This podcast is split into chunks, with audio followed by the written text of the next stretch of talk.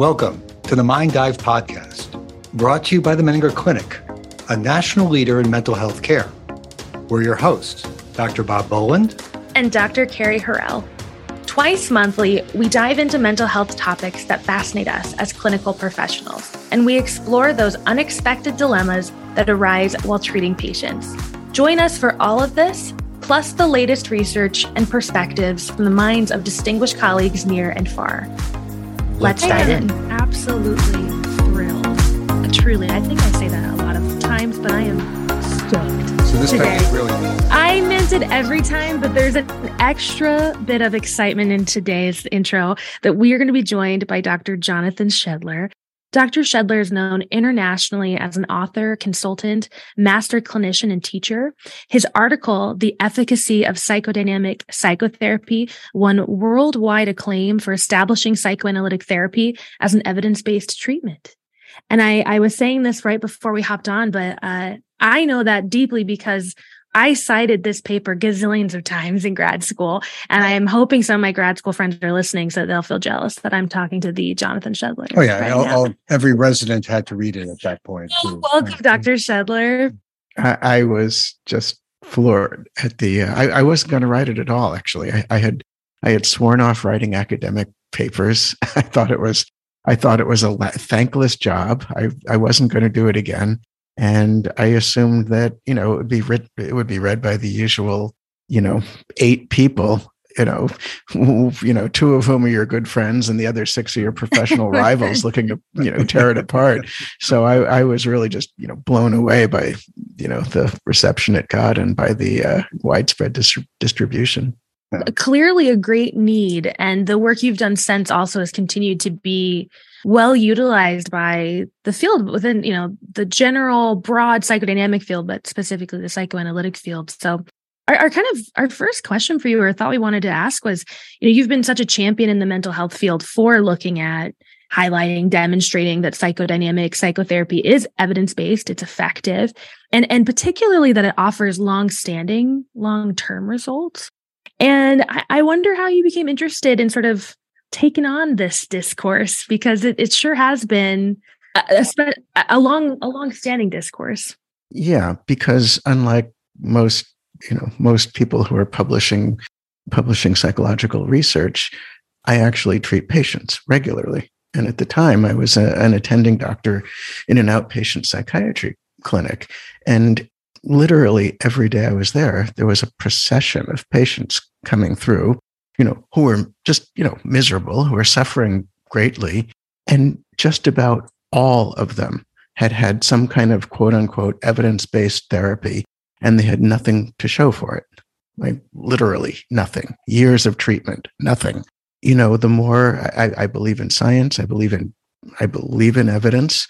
You know, the research literature seems to show, or at least the, the buzz about what the liter- research literature shows, is that these, you know, so-called evidence-based therapies, which is really a code word, as you know, for brief manualized therapies, the, you know, right, the literature seems to show that they're effective. They're called the gold standard. And every single day, there was the evidence of my eyes and ears of this procession of patients who had gotten nothing out of it. And I'm like, how can there be such, you know, do I have a bizarrely aberrant patient sample? I don't think so how can there be such a discrepancy between what I'm seeing clinically with my own eyes and what everybody is saying, you know, quote unquote science shows, which prompted me to look into the you know, research literature more closely. And there was really a, a lot of troubling things going on in, in how research is, is conducted and how it's reported. Yeah, I mean, it, we probably should do some definitions. You are you're actually already started it off because I asked you to define evidence-based therapy, and, and particularly the one that's in quotes. Uh, since you're right, it is kind of used as a code word. Sometimes it seems to just mean not not psychodynamics therapy. Well, th- well, that's exactly the issue. Let me just before you say anything more, that's exactly the issue. It, it's a code word. It means the code word de facto means anything but psychodynamic or psychoanalytic. And, and then, it, I mean, it's really a sleight of hand because, in fact, you know, all of these so called evidence based, i.e., not psychoanalytic therapies, over time are incorporating more and more and more psychoanalytic methods. And, you know, the sleight of hand is the things that make those therapies effective to the extent they are effective really come out of the psychodynamic tradition while the people who are promoting these therapies i think as a matter of marketing or pr you know are devoted to trashing everything psychodynamic. So you know the level of of you know insincerity and disingenuousness about how we talk about therapies is to me has been you know shocking. Yeah, it's it's a, probably a tension in the field that a lot of people outside the field would have no idea about. No, not a not a not a clue, and we do a terrible disservice to the public because you know here we are, you know, having our internal turf battles, and you know ultimately it's our clients and our patients who pay. I know you probably have another definition, but I wanted to throw in here. Okay, I, um, you go ahead. You go right ahead. there was a wonderful article that came out relatively recently, and I am sad I don't remember the author's names, but they studied the public and they studied the public's perception of therapy. And one of the things they found was that a lot of the public had a reaction to psychoanalytic therapy as a as like a just a terminology. I don't want to be analyzed. That sounds too much. But when they got down to the nitty gritty of what people were looking for in therapy, they were much more likely to be looking for the core tenets that you would find in a psychodynamic kind of mm. therapy than a manualized therapy. I, well, you know, psychoanalysts have been their own worst enemies. I mean, I mean, they are deaf, dumb, and blind to public perceptions. I, you know, I, I don't know who to be more angry, you know, more angry with. Um, it, you know, should I be angry at the people? Prom- well, there's there's a lot of stakeholders, right? I mean, health insurers, health insurance companies are in it for profit. They have an incentive to trash what I would call meaningful psychotherapy. Pharmaceutical companies, I don't think they're, I don't, I think they're in, you know, indifferent about whether people get psychotherapy, but they have a powerful incentive to steer people to, to, to medication, right? Then there's all the, you know, proponents of other forms of, you know, brief manualized therapy, you know, who love to trash psychodynamic approaches. And so, so everybody, you know, everybody is disparaging, belittling, misrepresenting, distorting it. But honestly, I, I, I don't know whether I'm angrier with the people who are doing that or with the people inside of psychoanalysis who are just so oblivious to how they communicate in public that you know people don't have a clue what it is you know what it is that happens in, in these therapies you know that's meaningful. Because i think it is what people want. And if we talk about it in jargon and theoretical terminology we're not communicating what what we're offering I can see you're really averse to ruffling feathers, but it, um, it, right. But, it, but, you know, but why don't we just, I mean, why don't we take that for, uh, why don't you define what you mean by psycho, psychodynamic psychotherapy? Because it is a term. I mean, I think we all think we know what it means, but I, am not sure we're always consistent. Well, yeah, let me, let me do it very simply. Yeah, sure. The fundamental premise is that by virtue of being human, we don't fully know our own hearts and minds. We don't fully know ourselves.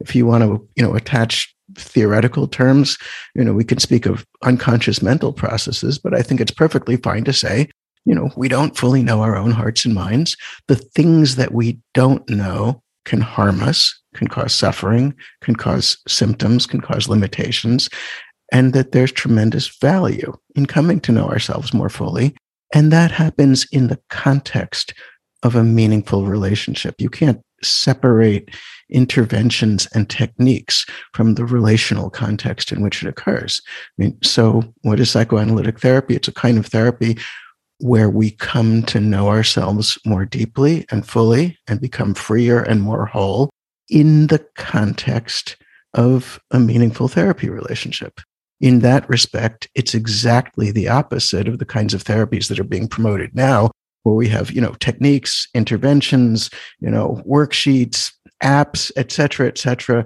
where, you know, where all these, you know, interventions are simply stripped out, out of any relational context, right? Which means stripping away the part of it that makes it psychotherapy and selling this snake oil to the public because there are stakeholders that benefit from it and profit from it. I'm I'm thinking about how you know, someone we had on on the podcast early on is one of my mentors, John Allen, and he came on the podcast to talk about something he coined plain old therapy. I read, I've read about that. Yeah, and like that, you know, that there's a there's just thousands of different flavors of therapy with manuals and and specificities and interventions, and ultimately, even amongst those, the, the thing that causes maybe that's not the right word, the thing that is is most related to, I guess, if you will, the change that happens is, is still the relationship, the experience of empathy, the experience of being attuned to, and seen and known.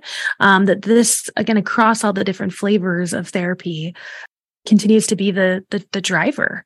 Yeah, um, I think you were getting at that early on when you said that mm-hmm. like there's certain parts of all therapies that people want, even if they call them something else. Mm-hmm. Well, I think people want to be seen and heard and understood as individuals, right? And they want to be helped to better understand themselves so they don't need to keep doing things in the same self-defeating ways. And what they get instead is you know is tips and skills and practice exercises and and you know and basically their personhood disappears in the therapy. And in that respect i would say that the therapy is you know the therapy isn't the cure. The, the therapy is is part of the disease that it purports to cure right that that kind of stripping away of our sense of personhood. And of course, if we're not responded to as a whole person, as a whole human being by, by somebody else in a relationship, it's very hard to experience ourselves as a whole human being.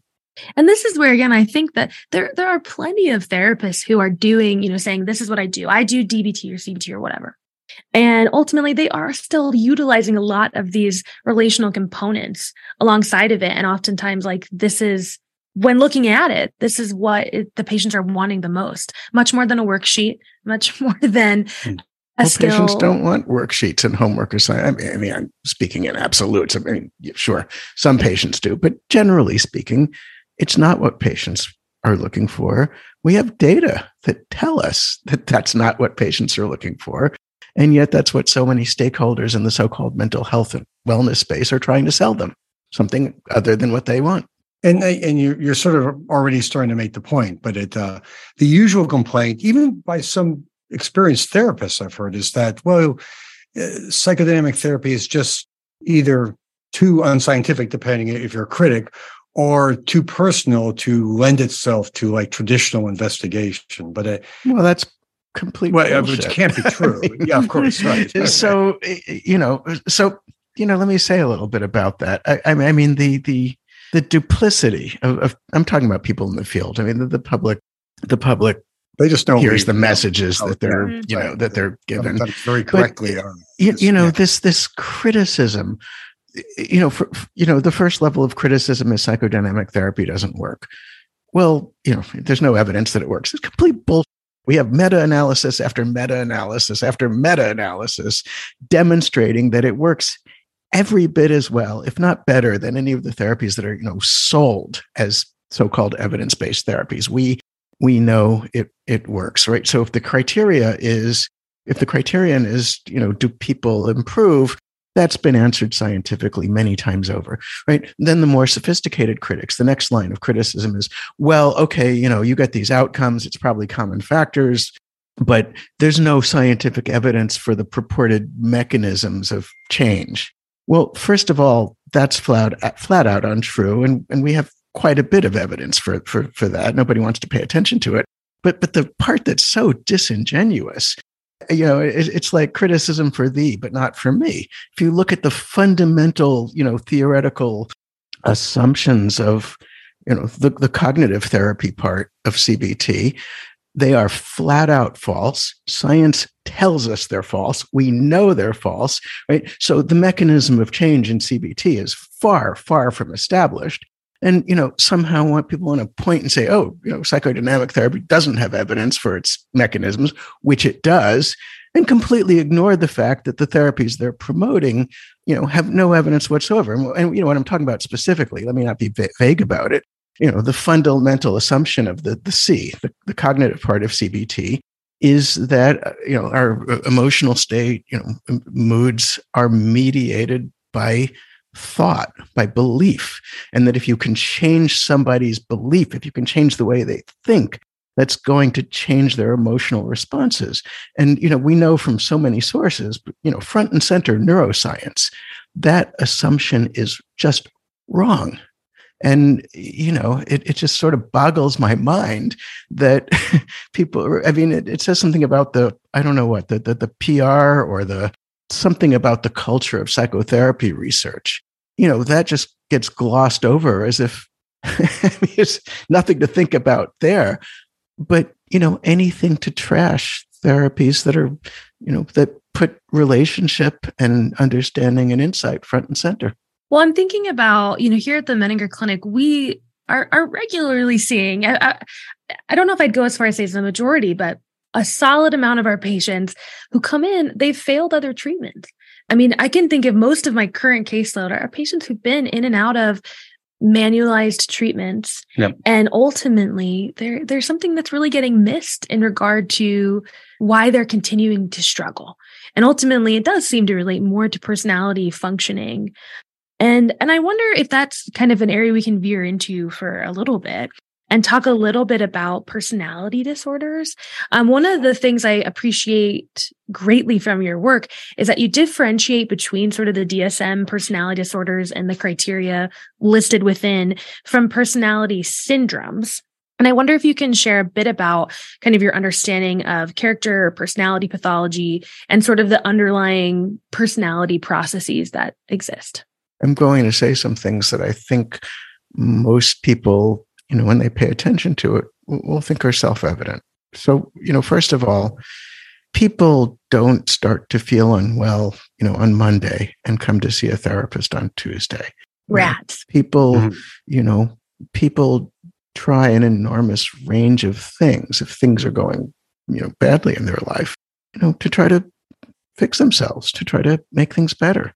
If it's you know, a person who's fundamentally doing well in life, right? That is to say, relatively free from internal conflict, who has, you know, good, meaningful, fulfilling relationships with other people, who interacts with others in mutual ways, who's not suffering from, you know, significant internal inhibitions or self-defeating patterns. You know, we all have difficult, painful periods in life. But if it's somebody who's health functioning very you know, otherwise functioning in a healthy way, they're going to get through it. Pretty much anything you do by way of offering psychotherapy is going to be effective. And the overwhelming likelihood is if without therapy, you know, they're going to come out of it. So by the time somebody gets to see a mental health professional, we're not talking about encapsulated symptoms.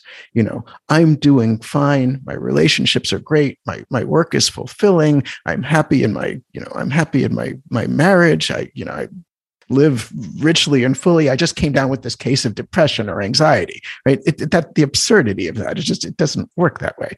So really, you know, by the time someone gets to see a mental health professional, the things that are causing them difficulties are really woven into the fabric of their lives. It's not about what DSM diagnosis do they have, right? Not what you have. It's something about who you are and how you live. So that's personality. Uh, when you say personality, personality is a person's you know, sort of characteristic patterns of thinking, feeling, coping, defending against you know, against distress, attaching to others, relating, interpersonally relating, or failing to. Right? All of these things are what we mean by personality. And, and everybody has a personality and a personality style, you know, whether or not it meets criteria for a you know DSM defined personality disorder. Everybody has a personality style. And I think you know DSM really did some starting from starting from DSM 3, and I think it was 1981, I think, mm-hmm. did some real damage to the field because what it did was it, it you know, it artificially created these, you know, th- they wanted to shoehorn personality into, you know, into a diagnostic manual of disorders. You know, first of all, how can a personality be a disorder? a personality is a personality. So what they did is they took personality styles that were familiar in the clinical literature at the time of the time ratcheted them up to their most you know extreme caricatured pathological form declared them to be categorical disorders. And the effect that this had on subsequent generations of, of practitioners is it, it's led them to, to treat other mental health, you know, treat things like depression and anxiety, the things that typically bring people to treatment as if they were sort of encapsulated disorders that had nothing to do with who the person is or how they live their lives unless they meet criteria for a DSM disorder. So, so basically, you know, a lot of mental health professionals, unless you can, you know, unless something crosses the threshold to get a personality disorder diagnosis, they treat personality as irrelevant. What I would say is that every effective clinician really effective and we're working toward meaningful and lasting change we are not treating you know the immediate acute symptom in, in a vacuum. What we're doing is examining what it is about who the person is and how they function and how they live their lives that is you know that is leading to these symptoms. And we address that. So i would say that all genuinely meaningful therapy is really focused on on personality right? That the goal isn't to change something about the person's symptoms to manage this or that symptom you know really the goal is to change something about the person who the person is so they can live life more fully and and freely and and be more whole and that's what we're doing so i believe personality is actually at you know the center of at the center of what psychotherapy is. I'm thinking about how a common phrase I use in the end of testing reports or in the end of a therapy summary where I'm giving recommendations. I often say something and I, can, I often think this is going to land on my patients as vague, but it's so important to me that in ongoing therapy, what would be most useful is to be in a kind of attachment informed, trusting relationship where you can continue to heal and develop a healthier sense of yourself and others. That, that phrase of like, develop a healthier sense of self and other. I'm like, I know that that just sounds really vague. What does that mean? But when I think about for many of my patients, the thing that would help them live a better life and actually get to the goals that they're wanting to get to is developing a more whole, robust, sturdy, kind, compassionate sense of themselves sure. and of other people. Yeah. I mean, even in the most basic, oh, I've heard people not in the mental health field, just, you know, primary care doctors say, I don't treat diseases, I treat people. Yeah. Right. Yeah. Yeah. Which kind of is what I think we want. But but the whole trend in you know what's going on in in mental health now is to try to you know fragment people into in, encapsulated disorders and pretend that we can treat a cluster of symptoms yeah. Mm. rather than the person who has the symptoms and and the psychological vulnerabilities right that that lead to the symptoms. Well I, of course yes. I mean we often sequester off different diseases into different sort of treatment programs and and often even more sequester out person you know personality disorders into their own kind of uh, group that's often a lot of people refuse to treat anyway so and it's yeah. tough because I mean, working here at a psychiatric hospital, we still have to do that. We got to give diagnoses, and we have to make you know, it's it's this complicated dance. I think of uh, um, of fitting within the model that we have to fit into. Sure. For all sorts of reasons and and treating the way we Yeah. So I think this is all very well said. I mean, we, we keep talking like about sort of the notion of sort of evidence based and stuff like that, but we really haven't talked. I mean, yeah, I, I and I know you can't do a review here, but maybe tell us just a bit about some highlights, you know, things that you think are important about sort of the evidence for psychodynamics therapy or things that you really wish clinicians knew more about. Well, I don't think anybody outside of, you know, the kind of relatively closed psychoanalytic communities, I don't think people even understand what it is. I mean, you know, I mean, there was a kind of a Twitter war about this re- recently, but you're oh, really? you're amazing on Twitter. Oh, really? That, are you on Twitter, Bob? Yeah, but I, I guess I'm not. Doctor Doctor Shedler has a real presence in uh, this way. Hmm. Uh, I think a similar ruffling of feathers hmm. would be a good way to say it. well, uh, you know, people don't know what psychoanalytic therapy is. Psychoanalysts have done not just a terrible job of communicating it. I, I, I, mean, they've you know done everything possible to to make a bad situation worse. Right? So you say psychoanalytic, and somebody who's taken you know Psych 101 thinks about penis envy and fixations, and maybe they think about id, ego, and superego. Yeah. And first of all, none of these things are central to what psychoanalytic treatment is. They're they're very they're very peripheral. Second of all, this is actually not these are you know these are theories dating to the horse and buggy era. They're not how people think about psychoanalysis. They're not how practitioners today think or or, or practice. So basically, people have caricatures of caricatures of stereotypes that date back to you know 1895. Yeah. And so one thing that came up on Twitter, there was a thread going on where people who are profess- psychology professors teaching Psych 101 were talking about what, what should they what should they eliminate from the Psych 101 curriculum? And they started talking about Freud and psychoanalysis, and it made me a little crazy because the first thing that I that was clear to me was they didn't speak about psychoanalysis in their textbooks, and they didn't talk to each other and say psychoanalysis or psychodynamic therapy. They kept saying Freud, Freud, Freud, Freud, Freud, Freud. And it was like they literally did not have a concept that anything has changed in the past, you know, 125 years. And, and you, think, you know, think about an analogy. I mean, we could say Darwin is really, you know, central to, you know, to, uh, it's funny, the evolution of the field of biology. I mean, he really put some core central concepts on the map. But when a student, you know, a college student takes biology 101, they understand that they're studying biology you know, not Darwin. And you know, they might they might learn about some Darwin's concepts, they might read about him. They understand that this is a historical figure and you know, the field has, you know, been developing for a long time. When when people take a course in astronomy, you know, no one says we're studying Copernicus. You know, yeah. let, let's let's eliminate Copernicus from the curriculum. You know, astronomy, astrophysics, it is not synonymous with with Copernicus.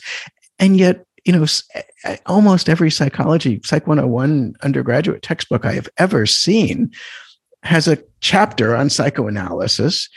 It doesn't describe anything about the contemporary field of psychoanalysis, literally nothing. What it does instead is talk about Freud as if it's synonymous, as if that's synonymous with psychoanalysis, and not just Freud, but Freud circa 1895. And they get even that wrong, right? So we have a huge PR problem here that people hear the word psychoanalysis and when i say people i don't mean just anybody i mean university professors and you know educated university students who have studied psychology and they hear it and what it calls to mind has nothing to do with what we actually do. So that's why i made a point in my you know my 2010 paper. I made a point in the paper and whenever i speak about it i say i am not going to talk about the evidence for the benefits of psychodynamic or psychoanalytic therapy until we're on the same page about what psychoanalytic therapy even is Right? That's why I started the paper with here are the seven things that go on in psychodynamic therapy. And when I give this talk to people who, you know, CBT audiences and they hear the sex the seven things, the first thing they all say pretty much, oh, we all do that. That's what we do. You know, that's not that's not different. Actually, it's not, but they think it is. Right? And then, you know, the ones who are um, the more partisan ones will say, well, those seven things aren't psychoanalysis. It's like, oh, really? What is your expertise and immersion in psychoanalytic psychotherapy? You're going to tell me what is and isn't psychoanalysis? Because they think it's about penis envy and, you know, ids and egos and superegos. They have no idea. That's that's really not how psychoanalysts talk. And I think maybe as a as a, a point related that it is so common we have patients coming in. And again i'm i'm a full-time therapist clinician psychologist. I this is what i do 90% of my day. And i have so many patients coming especially because they're coming in in so much distress. You know we work inpatient so they're coming in with sure. a lot of distress. And they will say i i know i've read on the internet what i need is i need cbt or i need emdr or i need um, this, that, or the other. And I'm just like, I know it's what we're going to do is develop a relationship and then we're going to try to utilize that relationship to try to help you learn more about yourself it's also just it is a it is a tough sell when there are so many there, there are so many again out on the internet out for the lay and public that's like the price we pay for all of these stakeholders with this continual you know, bombarding of the public with messaging that's aimed not at promoting good treatment or good care but is aimed at promoting you know a brand or an agenda i mean you know think of a, an analogy i'm a patient and I have a pain in my side or I have a fever and I go to see my internist and I say, Oh, I read on the internet, I'm here for this drug. like people don't go to their doctors and, you know, dictate to them what drug they're looking for or what intervention. They go to their doctors and say, here's what's wrong. You know, can you make a diagnosis and, you know, and, and, and treat it? But in therapy, everybody thinks, you know, everybody thinks they're somehow in the know and that eh, that eh, you know there's somehow there's something elevated about going in and saying not you know here's what hurts you know things suck. My life sucks. I feel terrible. Whatever you know can you help me? Right? They, they think there's something you know something extra to go in and say i want cbt or i want dbt or i want emdr right? And and what it does is it makes it very difficult for an actual competent expert professional right? it just makes it harder for them to create and engage in the kind of relationship that's that's helpful. And you know i'm very i'm sympathetic. I've been in the same position. You know patients come in and they say i want you know do you do this? And i say you know well i do a lot of things but i don't you know i i don't think I don't think it would serve either of us for us to put the cart before the horse and decide, you know, what's you know something is wrong. Decide what what's the what what the right treatment is for the something before we understand the something. So you know i wonder if we could just reverse the order here before we jump to a you know a brand of treatment let's figure out what's wrong and why oh you know most patients are actually very receptive to having that kind of discussion it's just think. it's an extra hurdle though right? Yeah. Because of the messaging they're getting in the culture that makes it a little harder to begin a, a meaningful psychotherapy. So people listening, whether they be clinicians or patients or anyone else, I think would be thinking now that we've really just scratched the surface, clearly. where would you, I mean, do you have any recommendations where people should go next to kind of like to get more information about where we're going? Obviously, your your paper would be one. And and other things like that people should be looking into because it's like what you're saying is we need really we really need to educate ourselves better. I, I mean, not to no, no, no. Plug away. Plug away. Not to plug myself. And, and, actually, for what it's worth, I get there's I don't get oh, any royalties, or profit, or any benefits yeah. whatsoever. But I wrote a manuscript that until recently was never published, but was widely distributed anyway. It's called "That Was Then, This Is Now: An in- Introduction to Contemporary Psychoanalytic Therapy." Mm. What it I, I actually wrote it some years ago for for my students when I was teaching uh, doctoral level you know, clinical psychology students, and I was supposed to teach the introductory course on psychoanalytic theory and therapy. And as I started looking at books and articles and things to assign, I realized they couldn't read any of it. I mean, it was all so filled with jargon or so partisan and trying to so promote validating. Mm. trying to promote one psychoanalytic school of thought over another. I thought, you know, you can't make the students into pawns in your internecine battles between you know schools why don't you just teach them the fundamentals of, of what psychoanalytic what a psychoanalytic approach is and explain it in, in english. So it's called that was then this is now. And i believe it's downloadable on your website. Yes my website is my name jonathanshedler.com on the website there's a writing there's a page that's called writings. That and quite a lot of other papers and articles that I've written are, are freely available for download. A selection of that. The, the, the sort of most important chapter in, in that was just published um, on its own in the journal Contemporary Psychoanalysis. So if you have access to that that journal, you can you can find it there also. Dr. Shedler, I am so grateful for the work you've done because, as you just said, I think taking, I, am thinking about all the many, many analytic papers I have read that I've felt like, oh my God, is everybody getting this but me? Um, and so I think the the gap that you have filled in our field so clearly is is taking this type of treatment, advocating for it, showing that it's effective, and making it yeah. maybe more easily accessible to many clinicians. And so I'm, yeah. I'm so grateful for your work. And I'm also grateful. I, I, think you kind of modeled what you're talking about. Like we wanted all the answers this time, and you said first we need to understand what we're even talking about. Yeah. Exactly, which is a good lesson.